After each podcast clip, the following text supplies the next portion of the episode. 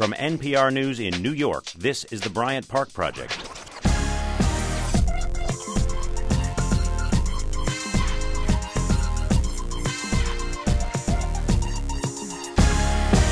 Overlooking historic Bryant Park in Midtown Manhattan, live from the NPR studios, this is the Bryant Park Project from NPR News. News, information, and one question Who made the potato salad? We'll find out why that phrase is in the top 10 on Google Trends when we hit the most. I'm Allison Stewart. It is Thursday, July 24th, 2008, the penultimate broadcast of the Bryant Park Project. You know, I went back in the Wayback Machine uh, to find out what we were doing a year ago. And I went on the blog, and a year ago today, we were just having our little morning meetings, and the YouTube debates were up, and we talked about a teenager who got on the plane, a plane with meningitis, and we were cooking up our fifth pilot. Our fifth pilot show was on July 25th, 2007. Oh, how far we've come. We were a grown up show for a while. Hey, but we do have a grown up show for you today. A whole bunch of stuff on tap. First up, The Grand New Party is the name of a book by a couple of 20 something Republicans who say they have an idea or two about how and what their party of choice should be doing to woo new members. We'll talk to one of the authors. And I have a, a little news about another NPR assignment for yours truly. I just have to figure out how to get there in one piece.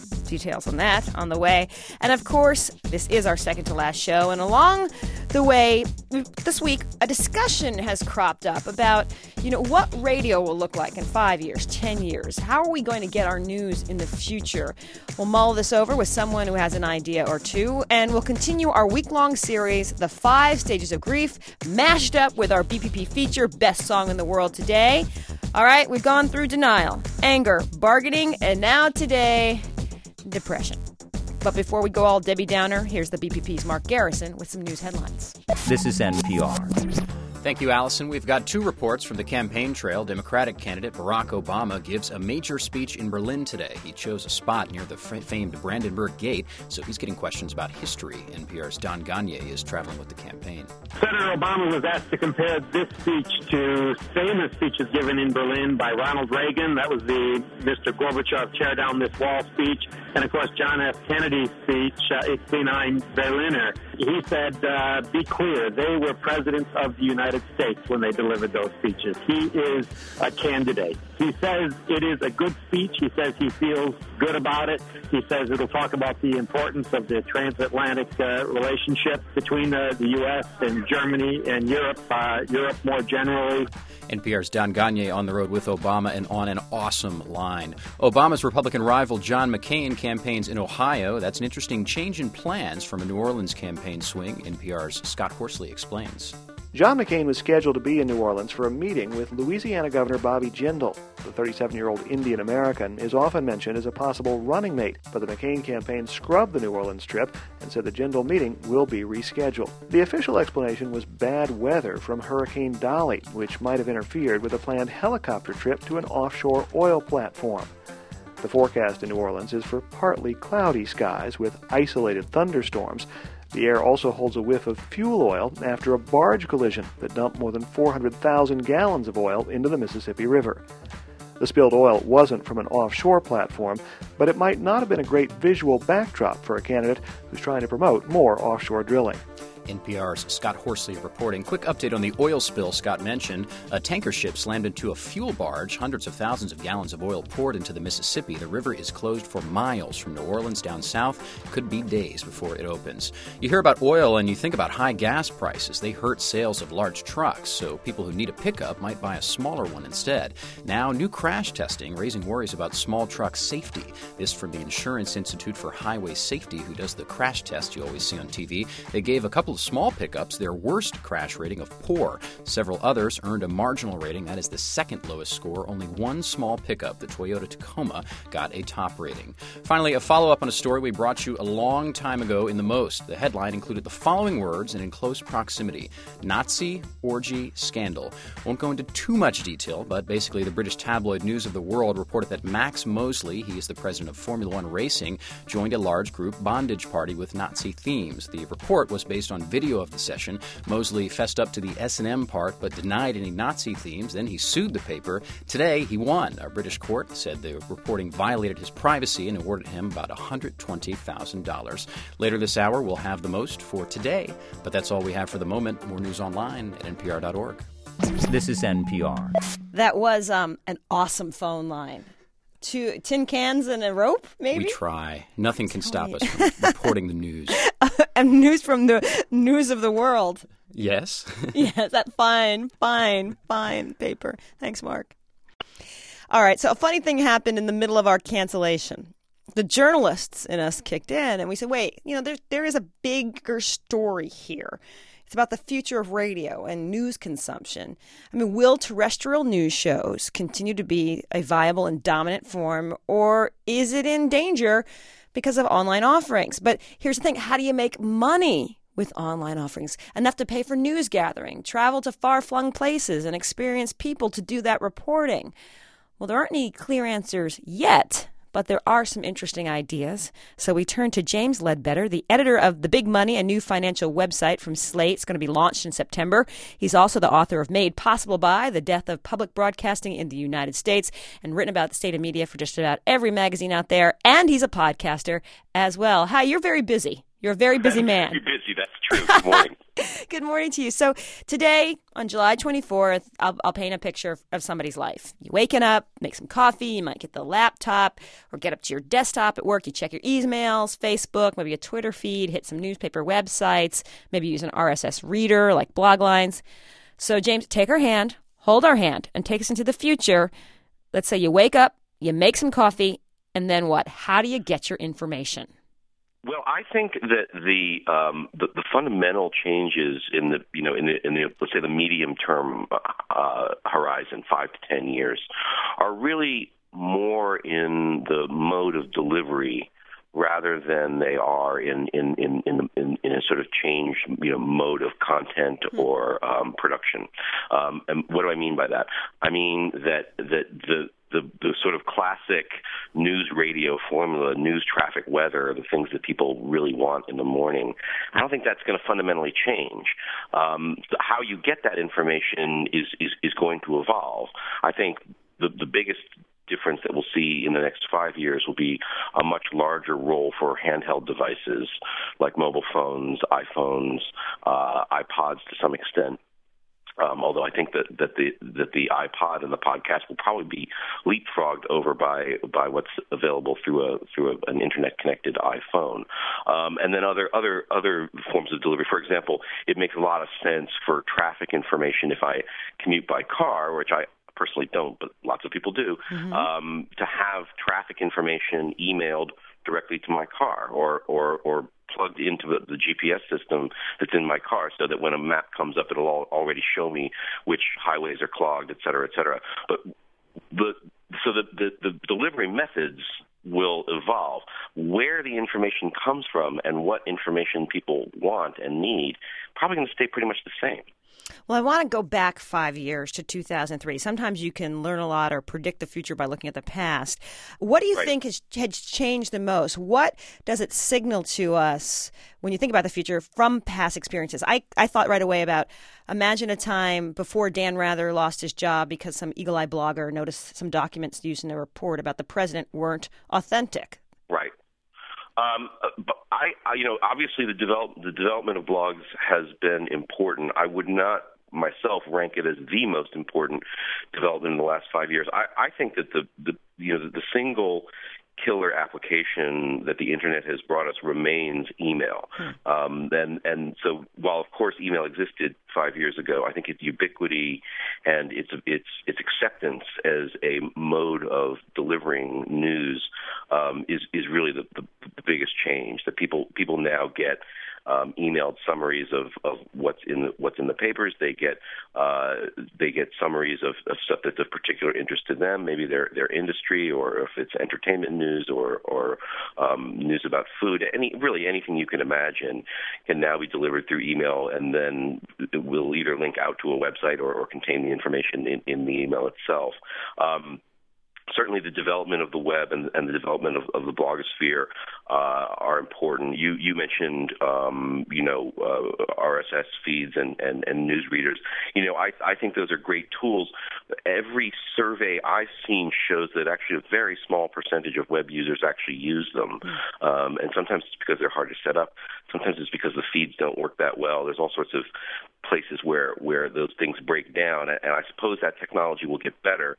But at the moment, it doesn't look to me like something that's going to provide a, a, massive change. Well, I wonder two things about that. One, when you say email, my mind immediately went to the speed with which we can get news, which yep. kind of is bad news for newspapers and even evening newscasts. I, I, I don't I don't think that it is. I, I uh, again I can get information um, you know, so you, much more you, quickly online than I did, can by waiting for the next edition of the newspaper to come that's out. That's right. That's right. But but but at the end of the day, who's who's providing that information? So I get, for example, right. because I'm covering business these days, um, I, I get email news alerts from WallStreetJournal.com. Um, I now I now get them on my BlackBerry, which is also my phone. So you know the the sort of sort of headline service that I might have once relied on news radio or CNBC for, I can now get the gist of a story um, and even the whole story on on my BlackBerry. But it's still coming from a Wall Street Journal reporter or a wire service. Well, then that gets and, to the next question: when when and can independent reporting be sustained online? Where does the money come from that so that right. someone who has a podcast can dispatch someone to the fire to report on what has happened right. rather than rely I, on the AP that? That, there's there's no question that, that that is the sort of you know looming dilemma that that lies over all of our heads, and certainly it's it's it's not possible to imagine right now um, a model for supporting news and supporting reporting that is that is based on the, the kind of advertising that we're familiar with that has supported print publications in the past. That that that no one has figured out. Um, at the same time, I, I would argue that that was never really the only way of, of funding things. I mean, National Public Radio is a Mm-hmm. perfect example.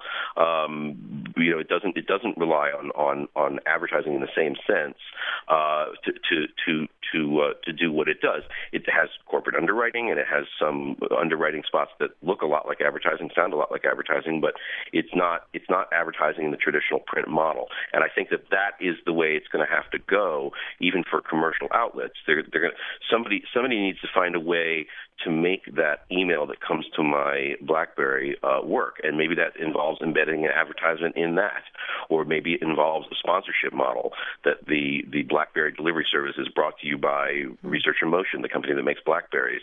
Um, there are there are uh, models out there where where individual bloggers have asked readers to contribute so that they can go to Iraq. Some some with success. That that that right now is not a model that you're going to base an entire industry on. But I think that there's a lot of, sort of ferment going on right now in, in new media to solve exactly that question. But that is the question. We're speaking with James Ledbetter, writer and reporter, about the sort future of how we're going to consume news and where it's going to grow. And I'm curious about for news to succeed on the internet, I mean, does there have to be a portal, a show, a home base, a podcast, an anchor? And I don't mean a person. I mean some place to go to to assemble and then link out. I kind of think that there does. Uh, that that that uh, the what what you get if you don't have a portal, an aggregator, a, a, a filter of some kind, is you immediately get cacophony. Uh, you know, I, I have found that, that even some of the aggregating tools, because they want so badly to be comprehensive, you, you I almost need a filter for the filters. Uh, and I won't I won't name names, but but it, it is it is it is very easy to be overwhelmed by information on the internet, and particularly when you have um, very different standards of quality, length of story, consistency of reporting. If you if you if you come to a particular website or or, or portal or or just just just an online presence and have an expectation of a certain level of consistency, it's very easy to get angry when you read something you consider as slipshod or or insufficiently reported or inaccurate. And so I, I think that there there the, the and, and certainly if you look at the most trafficked websites, you know, in the United States and in the world, many of them are these these portals, places that help us figure out, uh, you know, and prioritize, which is the traditional function of journalists. It, it, it, it takes a different form, but it remains a sort of gatekeeping filter function. And I think that most news consumers need that. There, there, there's a small select few people who will go out and find their own and use the latest technology to, to sort of work their way through the, the thicket of information. But most people need a filter or an aggregator of some kind.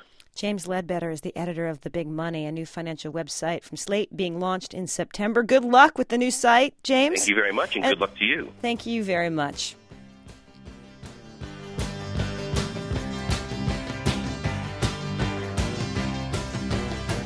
Coming up, they are young Americans, specifically young Republicans, and they have a few things they'd like their elders to know about the GOP.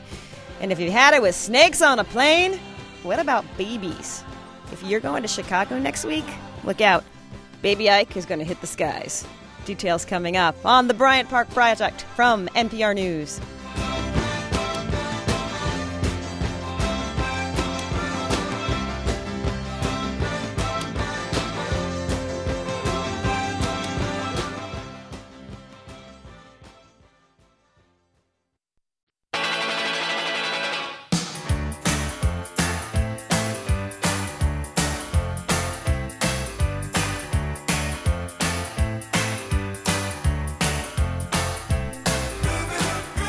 Back to the Bryant Park Project from NPR News. Online all the time at npr.org slash Bryant Park. We're going to get ready to ramble with special guest rambler, BPP editor Tricia McKinney. But Tricia, you know what we have to do? What? We have to say hi to Carl. Hi, Carl. Carl? Upstate Carl? Carl?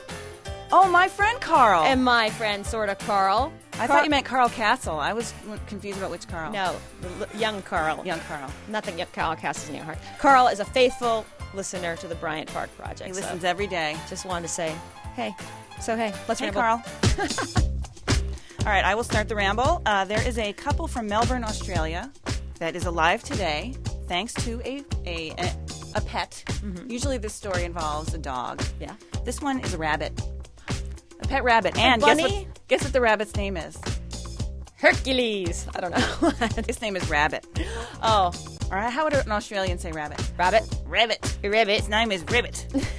anyway, Rabbit uh, woke up from sleep, scratched at the couple's bedroom door, and alerted them to that something was wrong. They uh, they searched the house and they found a fire starting in a back room. They they all hopped to safety. And, How did the uh, rabbit alert them? They shake his ears. Their, no, it scratched at their door. Oh, okay. I've never had a pet rabbit, so I don't know what sounds they make. I know they make sounds when dogs chase them, but yeah. that's all I know. Okay, so anyway, they're they're all fine, and you know, happy rabbit. Good job, rabbit.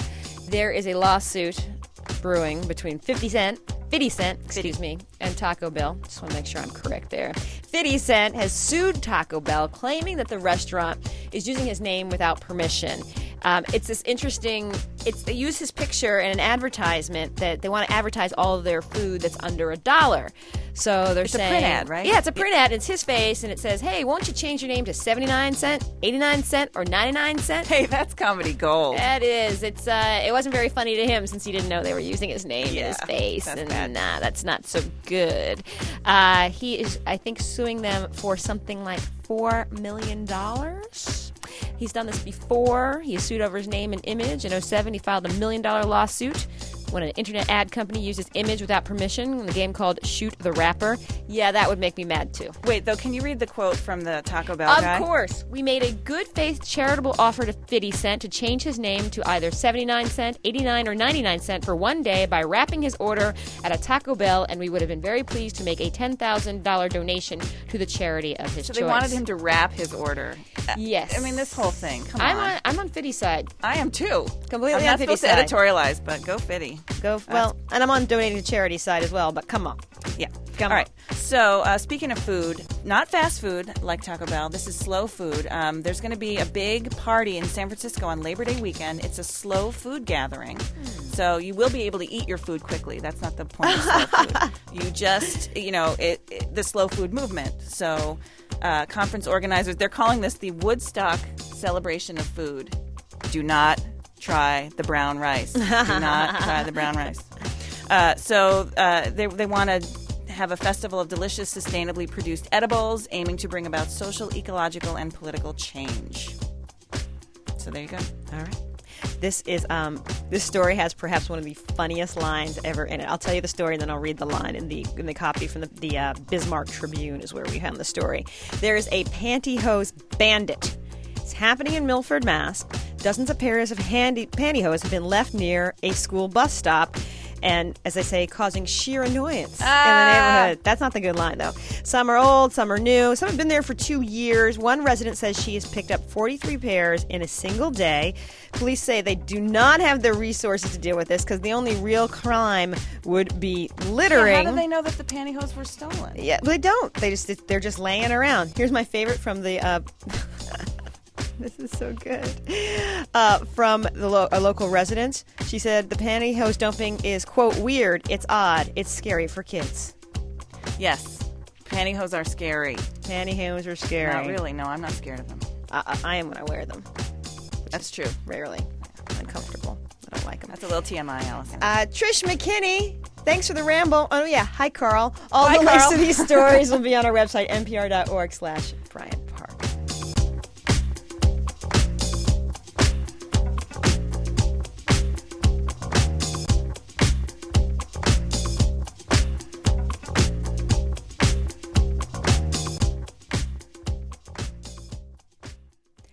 Five weeks and counting until the Republican National Convention in Minneapolis. At that grand old party will be some rep- young Republicans, some of whom want to change the course of their chosen political party. A new book called Grand New Party How Republicans Can Win the Working Class and Save the American Dream. Well, it was written by a pair of 20 somethings, Ross Douthat and Reihan Salam. BPP swing host Mike Pesca spoke with Reihan Salam last week.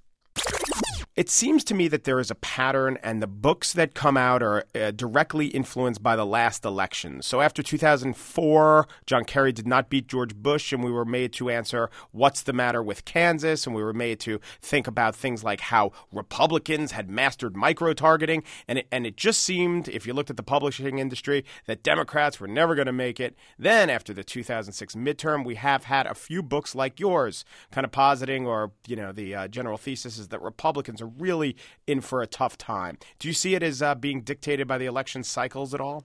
Absolutely not. Honestly, there are a lot of books like that, but the thing is that this idea occurred to me, um, you know, before 2004 when I didn't want President Bush to win re-election uh, because I was so distressed by what was happening to the party. But it really hit me in the gut when I was watching President Bush's second inaugural address. Here's a guy who won re-election basically by winning over, you know, married suburban moms uh, in Ohio who were struggling to get by. And then what is he talking about? He's talking about making the entire world democratic. Okay, fair enough. It's a good goal. We all care about that. And then about immigration reform. Again, important issue, but not something that connects with those voters. And then talking about Social Security reform in a time when people really panicked about whether or not they're even going to have their pensions. Uh, they're panicked about you know their economic well-being. They have these really intense anxieties. They connected with Bush on a personal level, and this was the agenda he was giving them. So I thought, you know what? Even if they look like they're on top of the world right now in 2004, they're going to come in for a very hard landing. And my friend Ross Douthat, my co-author, felt the same way, and we were like, you know, we've got to do something. We've got to say something now before it gets too far. And that question of mine was a little bit of a setup because I do have your article from 2005 in front of me, which obviously predated the 2006 elections, where you at, where you call it the party of Sam's Club. Isn't it time that Republicans did something for their voters? So when you were watching uh, the first, uh, the second inaugural, what President Bush did, how he said, "I've earned some political capital and I'm going to spend it on Social Security privatization," did you put your ha- your head in your hands and just say no, no, no, no, no? Or did you say, good, I want you to screw it up as best as you can because until we have a, calam- a calamity, we're not going to have a shakeout? Mike, you've basically asked me the toughest possible question you could ask because, you know, I'm uh, a little bit of an oddball in the sense that, you know, I always think the important thing is for your side to get things right. And that sometimes means that you're going to have to suffer some reversal, some losses. So I know that most of my fellow conservatives don't feel this way, but that certainly was my gut instinct. You know what? They're going to need to pay for this somehow. That's not to say that I wanted the Republicans to lose in 2006, but there was a part of me that felt, you know, they're finally going to get it. They're finally going to see how you can't keep changing the subject from healthcare, education, and jobs. You have to talk about where the country is. You have to meet those needs. Now, the subtitle of your book tells me that you're you're talk about how Republicans can win the working class and save the American dream. Your article talks about Sam's Club, which are you know you define as working class voters, voters with aspirations who want to live in nice houses and cul-de-sacs but might not have college degrees. Now, some people say you know how a party will win is to talk to certain religious groups. Other people focus on geography. You know, whistling past Dixie, Democrats will win without the so- South. Why do you think it was so important to talk about the strength of the party that you favor in terms of class? Why was it a class driven argument at, at its base? Well, it's because you have one issue where Republican elites think the party is one thing and they think about one set of issues, but they don't see that when you're looking at when Republicans do well, they've done well by appealing to these non college educated voters. And, you know, these are voters who, some of whom are pretty affluent, some of whom are struggling, but what they all have in common is the sense that, you know, look, my kids are going to need more in the way of education. They're going to need more in the way of capital in order to make their way in the economy now because it's different from, you know, the age when you could get a solid factory job, you could get a solid, you know, professional gig, even with only a couple years of college or no college at all. Um, so a lot of, you know, Sam's Club voters are actually people who are successful entrepreneurs, say, but they don't feel that confidence that their kids are going to experience the same economy they experienced. It's going to be different. It's going to be a lot tougher. So education is really important to this picture. And I think that, you know, that's the backbone of the Republican Party's strength, yet they don't really focus on the actual needs of these folks, although they do address a lot of their cultural anxieties. Now, you talk about there are some issues um, that motivate voters that you think the Republicans should own. They should be able to appeal to voters who are what some demographers call value voters. But I, I'd like you to get into that a little bit. But also, I think I detected, but tell me if I'm wrong, in your book a little bit of picking and choosing where you said, yes, it's fine to appeal to voters who are motivated by the gay rights issue, but at no point did you say, and it's also okay to appeal to voters who are uncomfortable with Muslims, for instance. You know, it's interesting you say that. We actually don't talk about gay marriage at all in the book, and the reason we don't talk about it is that uh, my co-author and I don't see entirely eye to eye on the issue. I personally uh, think that same-sex marriage uh, should be legal. So this definitely places me outside the reservation among conservatives. I also really believe that it should be a federal issue, an issue that's handled by the states, handled in the context of local democracy. I don't think it should generally be handled by the courts. Uh, but, you know, we didn't agree on that, but we both agree that when you're looking at the anxiety about marriage, and gay marriage was a small piece of that, it's really not about gays and lesbians. It really is about family breakdown and who's really experiencing family breakdown and who's not. And the truth is that it's working class people who are bearing the brunt of it. It's not the upper middle class who are still marrying at Ozzie and Harriet rates. It's still the 50s for people who are relatively affluent. You grew up in Brooklyn, right? Sure did. Yeah. I, I grew up uh, nearby, and whenever I hear a politician saying breakdown of the family, I kind of close my ears because I think he's speaking code for a gay rights argument that I'm not particularly receptive to, you know, Yeah. being anti gay or something like that. However, when you described it to me, I'm like, actually, there's substance to the phrase breakdown of the family. So, rhetorically, do you think that maybe Republican politicians should be more careful of uh, how they, you know, talk about family values to make explicit that they're not just talking about gay rights? Uh, I think that would do a lot of good if they did do that. I mean, I also think that the picture on these social issues is going to change because, you know, I'm 28 years old, and the folks who are younger than me and around my age feel very differently about gay rights. Now, they actually tend to feel. Uh, they tend to be pretty conservative on issues like abortion, uh, but I think you're you're dead on about that. And to me, actually, it relates to the whole welfare reform debate, uh, because you know, to me, the interesting thing is that you didn't have a situation pre-welfare reform where mothers were just lazing around and collecting checks. They were working. The problem is, it was illegal for them to work and still get the benefits they needed for their families. So what the welfare reform did is help people, you know, stay honest and give them the tools they needed. Because the truth is that those mothers who were struggling uh, at the edge of poverty were heroes. And I think that they had a lot of conservative values and trying to keep their families together to the best of their ability, but the system was working against them. So the great, you know, conservative reform then, and conservatives have a lot to learn now from what they accomplished at that time, is, you know, make sure that these programs are working in tune with the moral values of the country and also with those communities that we're supposed to be helping. What do you think of what do you make of this current presidential election? Do you think John McCain is a guy who embodies your ideals enough? And maybe I'll ask you to play prognosticator too. You know, um, I am a great admirer of John McCain, but there's a real fundamental problem with the guy and his politics. And it's that, you know, on one level, he's the perfect candidate. He's not your average Republican. He's someone who's broken with his party. He's someone who's heterodox. He's someone who's embraced creative solutions from time to time. But the issues that he seems to care about most on the domestic front are issues like campaign finance regulation, cap and trade, these issues that don't really connect at the gut level with working class voters. But then get him to talk about healthcare and education and jobs, he just doesn't seem to get it. He doesn't seem to understand where those needs uh, are coming from from. So I think that you know he's a reformer, but he's the wrong kind of reformer for the Republican Party going forward.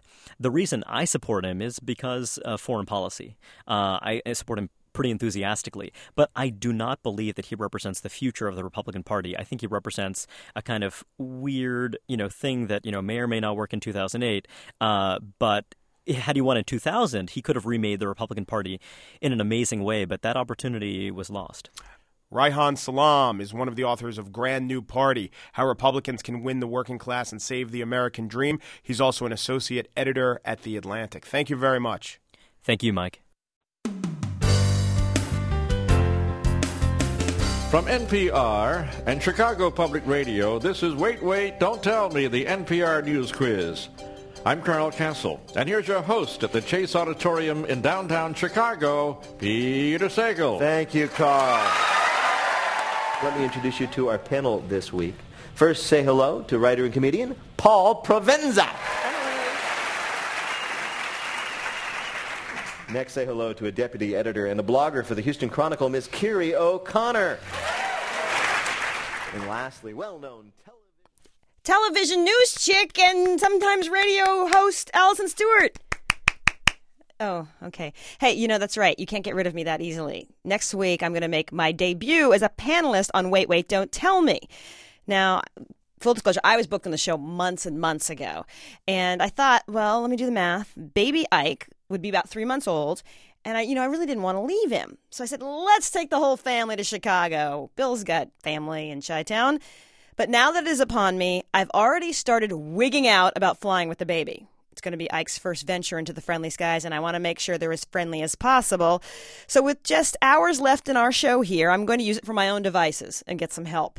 The author of The Rough Guide to Travel with Babies and Young Children, Fawzia Rashid DeFrancisco, joins us. Good morning. Good morning, Alison. Thanks a lot for having me on your show. Sure. I know I should, as a journalist, go in chronological order in my questions, but I really want to address my biggest fear first. So, what do I do when Ike starts screaming, goes to DEF CON 7 while we're in the middle of the flight? Oh, well, you know, in the first instance, he's three months old, right? Yes. Well, I mean, he's more likely than not to sleep quite happily through the whole thing and you know just do his usual in terms of uh, waking up for a feed. Um, but you know, uh, the, the one thing that I'd suggest is you know to try and, and, and anticipate any discomfort he might have on the flight is just to start off the flight by trying to time that with, with a feed so that he's comforted by you and, and a good meal. And, and I understand feeding helps with um, air pressure. Too. Yes, for, for releasing pressure in the ears, but you can also just give the ears a, a little tug. So, I mean, if he were to start uh, screaming, really screaming, then you know you'd probably suspect that that he he was having pressure problems with his ears. And so, once again, just give him something to suck for a little bit, mm-hmm. and try just pulling uh, gently on his earlobes to to release the pressure. And um, you know, if that fails, which it might, um, uh, just bear in mind that screaming is, is actually uh, a pretty good way for, for the pressure to be released in itself. That's the upside of it. Well, let me ask you a couple of, of logistical questions. I know some people believe that you should buy a seat for the baby and put them in the car seat. Some people think that you can put them on the lap. Is the, are there rules from different airlines about this? Well, you know, the, particularly in the States, it's very hard to, to try and get um, clear guidelines other than looking at the website of airlines. But um, from what I can tell, um, you know, it's really left to the parent. Um, so, in the first place, if you've got a three month old baby and you've got a very short flight, most parents wouldn't really, um, you know, A, book an extra seat or think too hard about carrying a, a, a car seat with. Because you can have your child in a carry cot on the table in front of you. Mm. That's you know that's for free. It's a free service, and they'd anticipate that that's what you'd want and book you into the right seats. And for, for the short periods when, when your baby might be awake and just wanting a little attention, it's perfectly okay to have them on your lap with the, the baby seatbelt adjusted to yours.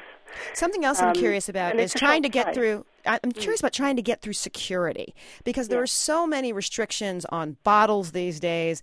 And in terms of uh, going through the metal detector, am I allowed to carry the baby or do, should I stick with my husband and hand the baby off in between the metal detector? How does that work? Well, I mean, usually security is, is one of the biggest sort of pains of travel um, by air, and you know you have to be prepared for, uh, just like you said, a couple of things. One is disruption. If your if your baby's comfortably asleep in your you know kangaroo sling or in a cot, you're you're very likely going to be told that you need to sort of get them out so that the you know contraptions that you're carrying them in can be X-rayed. Um, so you need to be prepared for someone else to help you out during that period. Um, but also with with liquids, you know there there are guidelines, but but they're usually the airline staff will be completely accommodating for, for stuff that the baby needs and, and reasonable volumes to last them through the flight. So even though um, you know they'll tell you 100 mils only per item, um, they'll usually accept more. But it, it helps to just try and keep that down to a minimum and to you know reconstitute things like in formula feed mm. on the flight and, and be prepared to get water in the airport and pay for it. Um, often it's very expensive as well as on the flight. We only have about a few seconds left. Is there one thing I definitely should not do?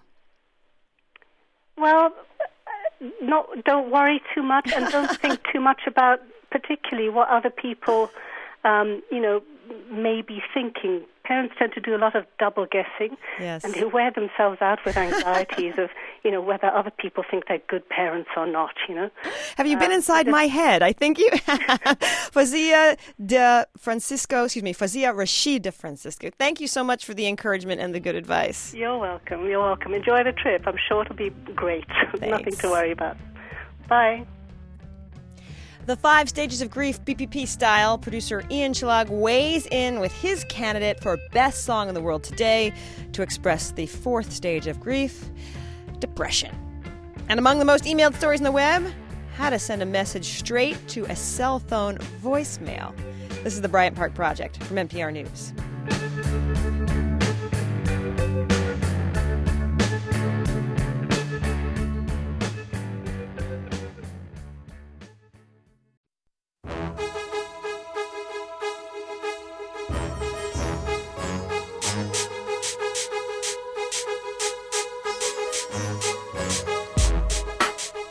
Welcome back to the Bryant Park Project from NPR News. We are on digital, FM, Sirius satellite radio, and online at npr.org slash Bryant Park. I'm Alison Stewart. Coming up, depression has hit the BPP. But first, let's get the latest news headlines from the BPP's Mark Garrison.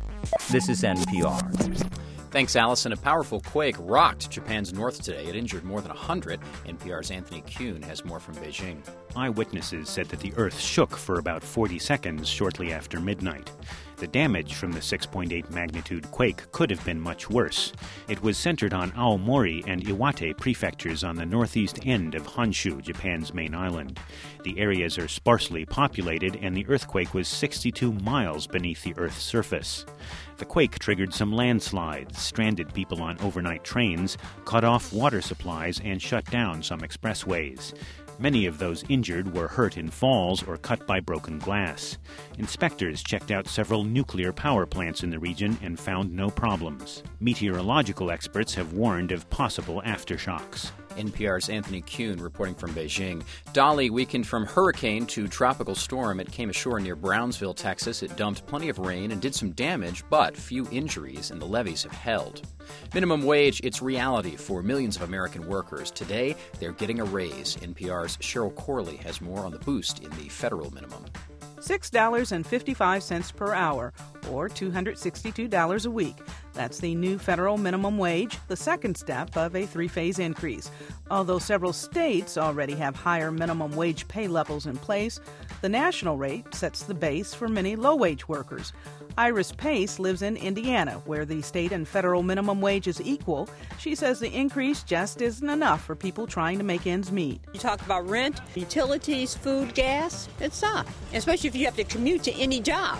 You know, you've used your 650 already one way. The new minimum wage means some workers will receive $13,624 a year in pay, still below the poverty rate for a family of four. NPR's Cheryl Corley reporting. Comic Con kicks off today in San Diego. It's the largest comic book convention in the country. More than 100,000 fans will don costumes and do comic book convention things. Comic Con is now a mandatory stop for action movie makers looking to build buzz. The movie based on the Watchmen graphic novel and a Terminator sequel are the ones to watch this year. That is your news with sides. More online at npr.org. This is NPR. All week long on the Bryant Park Project, we've been working through our grief of losing this show and losing our jobs. Uh, we've been doing this with you, the audience. We're being very transparent about this, but we're doing it BPP style by mashing up the five stages of grief with one of our regular features, the best song in the world today. We've arrived at depression. And here to join me, Ian Chillag, producer. Good morning. Good morning. My sister Hallie is four years older than me, and when she went away to college, it was sad, right? She's my sister, but it was like no big deal. There was like no ceremony saying goodbye, and like I don't remember really being upset about it. Anyway, a couple weeks after she was gone away, my mom picks me up from school. I was in ninth grade, and my mom has this coupon for buy one get one free Whoppers at Burger King. Sure and I, I remember I was pumped because I was gonna get one Whopper and eat it like in the car on the way home, and then uh, the other Whopper I was gonna put in the fridge, save it, and have it later. I just remember being like so psyched about this plan, and then I thought, oh man, my sister, I know what's going to happen. My sister's going to get to this cheeseburger before I do and mess up my plan. I'm only going to eat one of these two Whoppers. Right. And then it sitting in the car there, it hit me that like she wasn't there to steal my Whopper, and I just lost it. Uh. I just like I was just sitting there in the passenger seat with this bag of these two cheeseburgers in my lap, just bawling. I was I just uh, I was just crushed. Um, and th- this is like honestly kind of a problem I have. I think like I don't really feel things until after they happen, and you know, given what's happening with us, like I've been sad, but I know there is a Whopper out there waiting, waiting, looming yeah. in the refrigerator of life. Yeah. You don't miss your wall, you don't miss your wall till your well run dry. so that's that's Otis Redding. Mm. You don't miss your water. It's not my best song, by the way but I, have just been thinking about like what is going to get to me you know like where what are these triggers going to be? And i was thinking like there's a trail in central park called the ramble and i'm worried like next time i run on that i'm just you know. I think a trigger for me and it was was something so dumb. It was going into pret to get a sandwich at 8 a.m to buy lunch at 8 a.m and there's a certain smell in that that fast mm-hmm. food sort of gourmet fast food place downstairs in the lobby of our building and and then I realized, wow, I'm not going to do this anymore. I'm going to miss this boring sandwich I eat every day. and it makes me kind of bummed out. Pretty much anything that's awesome, anything where you you heard it and you saw it and you thought people have to know about this. And that takes us to my best song in the world today. This is a song by a guy named Lee Moses and the first time I heard it, it, it just blew my mind. It almost knocked me over. And, and after that, I thought, I gotta play this on the show.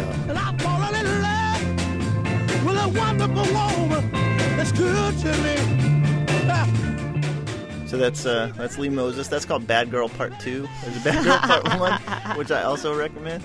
Um, and this is my best song in the world today for depression. You know, it's I didn't pick this to represent depression because it's a sad song or a depressing song.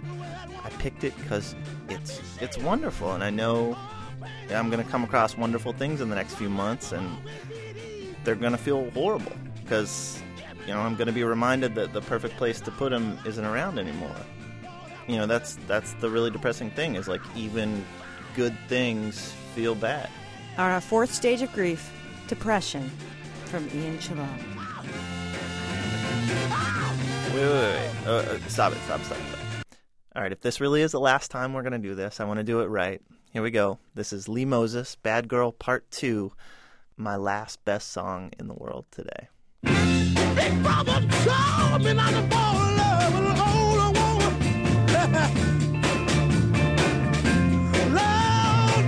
Treat me like a king,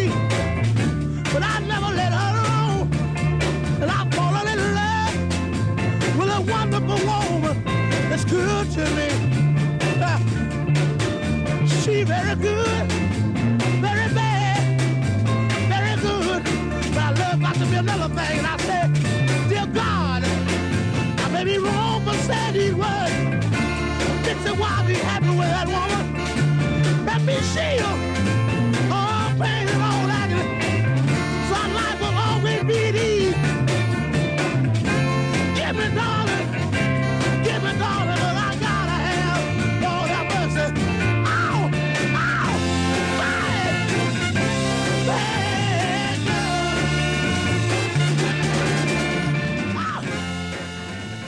best song in the world today, expressing the fourth stage of grief, depression. That was courtesy of Mr. Ian Chillag. But maybe not, no need to be entirely depressed. Here with a little bit of therapy. A little bit of hope and therapy for us is Laura Conaway, our web editor, with some interesting news. Well, I would like to give a big thanks and hug and shout out to Rob Patterson of Prince Edward Island. You might know him on Twitter as Rob Pat Rob. He has spent the morning building us a new town. It's a new place where BPP people can hang out and talk to each other and post stuff and be together. It is bppdiner.ning.com. I'm going to blog about this later in a little post where I'll say where all we're going. Ning is very cool. That's Nancy Igloo, Nancy Garfield. BPP Diner is there. Come. Are those check the us actual out. official army? No, I didn't have time to look them up. I just found out about it. I it. was gonna be so impressed. I know, really. I think You- I you- met them somewhere. Yeah, the town is really, really in its infancy. Some of the insulation is still showing through the boards, but it's there, and it is a place where we can still find each other, and we'll move out from there. All right, that is good news. It's great news. That is good news. Tomorrow we'll move on to the fifth stage of grief acceptance. And as you can hear, I am not alone. The BPP production staff has invaded the studio. Well, they come in, they do the most. So let's hit the music. not like you invaded. Yeah, Uh, there wasn't a whole lot of resistance. No, it wasn't. Although there was something going on with you and Ian in the corner about the I- I chair. stormed the room. Interpretive dance. It was Yeah. odd, and I decided to look away. Um, Trisha McKinney, our editor, uh, what is one of the most searched terms on Google? Yeah, okay, so this one jumped right out at me this morning. Um, it was number six. It's moved down to number eight. Who made the potato salad? That's You know, the, the, the phrase. That's Who made the phrase. Who made the potato salad? on Google. So, you know, I, I have no idea. Some of the related search terms were like Nancy Pelosi and George W. Bush, but sometimes the related search terms have nothing to do with the item in question. So I'm going to assume they're not related. And I'm going to go with, uh, unless someone else out there can come up with a better answer, I'm going to go with the straight to DVD movie that was released in 2006 called Who Made the Potato Salad. It's about this kind of straight laced guy uh, who goes home to meet his fiance's family at Thanksgiving. You know that old that old scenario. You know when the family turns out to be a little bit crazy. Crazy. That's right. So I have a little clip here. Let's hit it. Mm. Potato salad. Now, now that's that's my favorite right here. Who made a potato salad? And the whole family's like, don't say anything about the potato salad. Why? Huh? Why? n- Huh? You don't walk into a fast food restaurant and ask who's on fries, do you? Huh? You roll up in the Roscoe's and ask who's grilling the waffles? Huh? No, no, no, no, you don't. So why does it matter who made the damn potato salad? I mean, really, who made the? Why Who are you made asking about the potato salad? Anyway, the they guy who asked that about out for pota- two hours. the guy who asked about the potato salad was Urkel, Jaleel White. Oh my Yeah. word! And I have to say, a movie like if this is the biggest scene in the movie, then why do you name the movie "Who Made the Potato Salad"? It just doesn't seem like a good title to me. That's just Oh, me. it's a good scene, though. I gotta watch this thing. It's very profane, by the way, might add. Um, my most is most emailed at MSNBC, and how could it not be with this headline? Dump your lover directly on voicemail. There's a new phone service that means that you can uh, get through life's more awkward moments a little more easily by being passive aggressive, and you, if the service allows you to dump your message directly into their voicemail to bypass the ringing. That's Um, terrible. Alison, we have a call for the show online. it's NPR. hey, you know what? If they'd known about it, it could have happened that way. Um, you can uh, they play a short advertisement um, unless users pay a subscription fee or fifteen A cents. subscri- who's going to subscribe? Are you dumping that many- many people that no, you wait, need but check out the name. the, the best of it. The best is the uh, the number. It's two six seven slide dial. so you know, if you just wanted to, you, we've all done it. You, you you pray the person doesn't pick up on the other end. You're like, please go to voicemail. Please go to voicemail. Right. You don't have to pray to a higher power anymore. Just two six seven slide dial. We'll dump that message right in there. I would only pay for that service if it if it just played a clip of Ho- of the letter that Homer Simpson dictated to Bart Simpson when he was trying to break up with his girlfriend, and Homer said Bart should just write, "Dear baby, welcome to Dumpville, population U." Ah. Ah, Laura Silver. Hi. Hi. I would slide dial back. That's all I have to say. Has anyone seen my keys? Why? Yes. No. No. No. What? You lost me. This isn't really the time for this. Who made the I know. potato salad? I don't know. it's a rhetorical question, but um, anyway, my my most is from the Seattle Post Intelligencer, and it's about doctors saying that if you can't find stuff, your memory may be too good. And that's really reassuring to me because I'm always losing stuff. One day I almost left my keys here and went home without them. Can So wait, never why find would my memory pen. be too good if I can't remember where things are? Because the idea is that you have too much in your brain to focus on the minutia of, you know, where your pen is, where the windows are on your computer This screen, where that like email is. She broke up with me because I'm too handsome. Yes, Like, I- a little This bit. is just Well, people with bad I- memories doing stuff. You know, come on, don't burst my bubble. Uh, no, they say that if you're one of these people who can store giant amounts of information, you might not, you just might not be able to deal with the day to day stuff. And a way to deal with it is to put stuff in referential places. Like your plane ticket should go um, in a place where you'd remember it, like in near your back, because you'd be on your back if you didn't have your plane ticket, that sort of thing. Like some kind of mnemonic for where you put stuff. It sounds like I like could leave my plane tickets in my plane. Well, Good duh. Naturally. Okay, I guess sounds I like a didn't- recipe for being a kook. Okay. Yeah. I feel better. Come on. Yeah, I, I, I think this professor probably uh, might, might have lost. I think he actually finished this report a few years He ago. lost it. He lost it, and then he had to change it so that he could make himself feel better for having lost his report. Well, Ian and Dan, you were being so gallant and polite to each other over who should take the chair. Who, who would like to go next? Oh, Dan, after you. please. No, No, please. Bill, Uh, it's I, fine. I insist. Yeah, I insist. Uh, then that my most is uh, Dan. Dan Pashman does his most first. Okay, all right, fine. I'll, I'll cave. Most emailed here from USA Today. Uh, the Army orders Lions draft pick Campbell to return to service. Caleb Campbell uh, was a seventh round draft pick. That's the final round of the Detroit Lions football team. Drafted him this past April. He had already been in minicamp. Now the Army has changed a policy. Um, they sent a letter to Lions President Matt Millen dated Wednesday. They said he has to give up pro football and return to full time traditional military duties. Apparently, um, uh, a subsequent DoD Department of Defense policy superseded the 2005 policy that would have allowed him, as a West Point graduate, to serve on the team, uh, to play on the team rather, and serve as a recruiter if he made the team. Uh, but that policy has been overturned, and uh, the Army tells the, the Lions that Campbell was allowed to enter the draft, in, quote, in good faith. Uh, if he fulfills all his military obligations, he can return to playing football in May 2010, which is basically like an end of the guy's football career. Wow. Say what you will. I mean, in, in terms of national security, I think it's good that the armed forces are more powerful than the National Football League. I think Yeah, that's a I guess that's thing. true. Yeah, In fair enough. Okay, uh, Ian, go. I don't know if Lions fans. Would I was gonna say. they've had a rough go of it lately, but Uh, yeah, uh, this is a most popular from News 4 Jacksonville. I love News 4 Jackson. Uh, it's a good news for Jacks. It's a it's a good Is station. that really what it's called? Yeah. Um, this guy, w- this 18 year old man, was arrested for third degree grand theft and burglary of an occupied conveyance. He was stealing uh, city buses from the bus depot.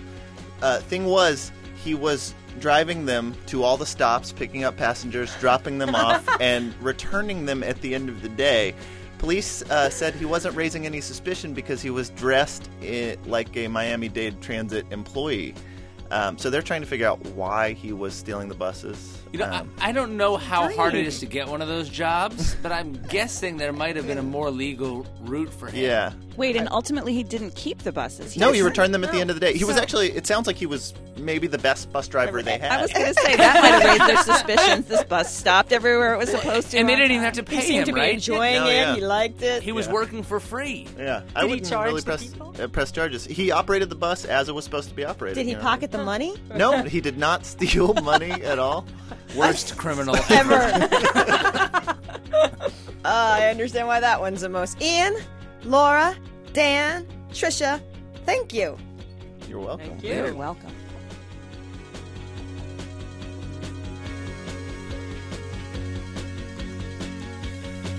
And you are welcome. That is the another hour of the Bryant Park Project from NPR News. Our penultimate show tomorrow. That's it, everybody. We'll be back for one more day. It's a two-hour one. It's going to be a winner. Please be there. I'm Alison Stewart. This is the Bryant Park Project from NPR News.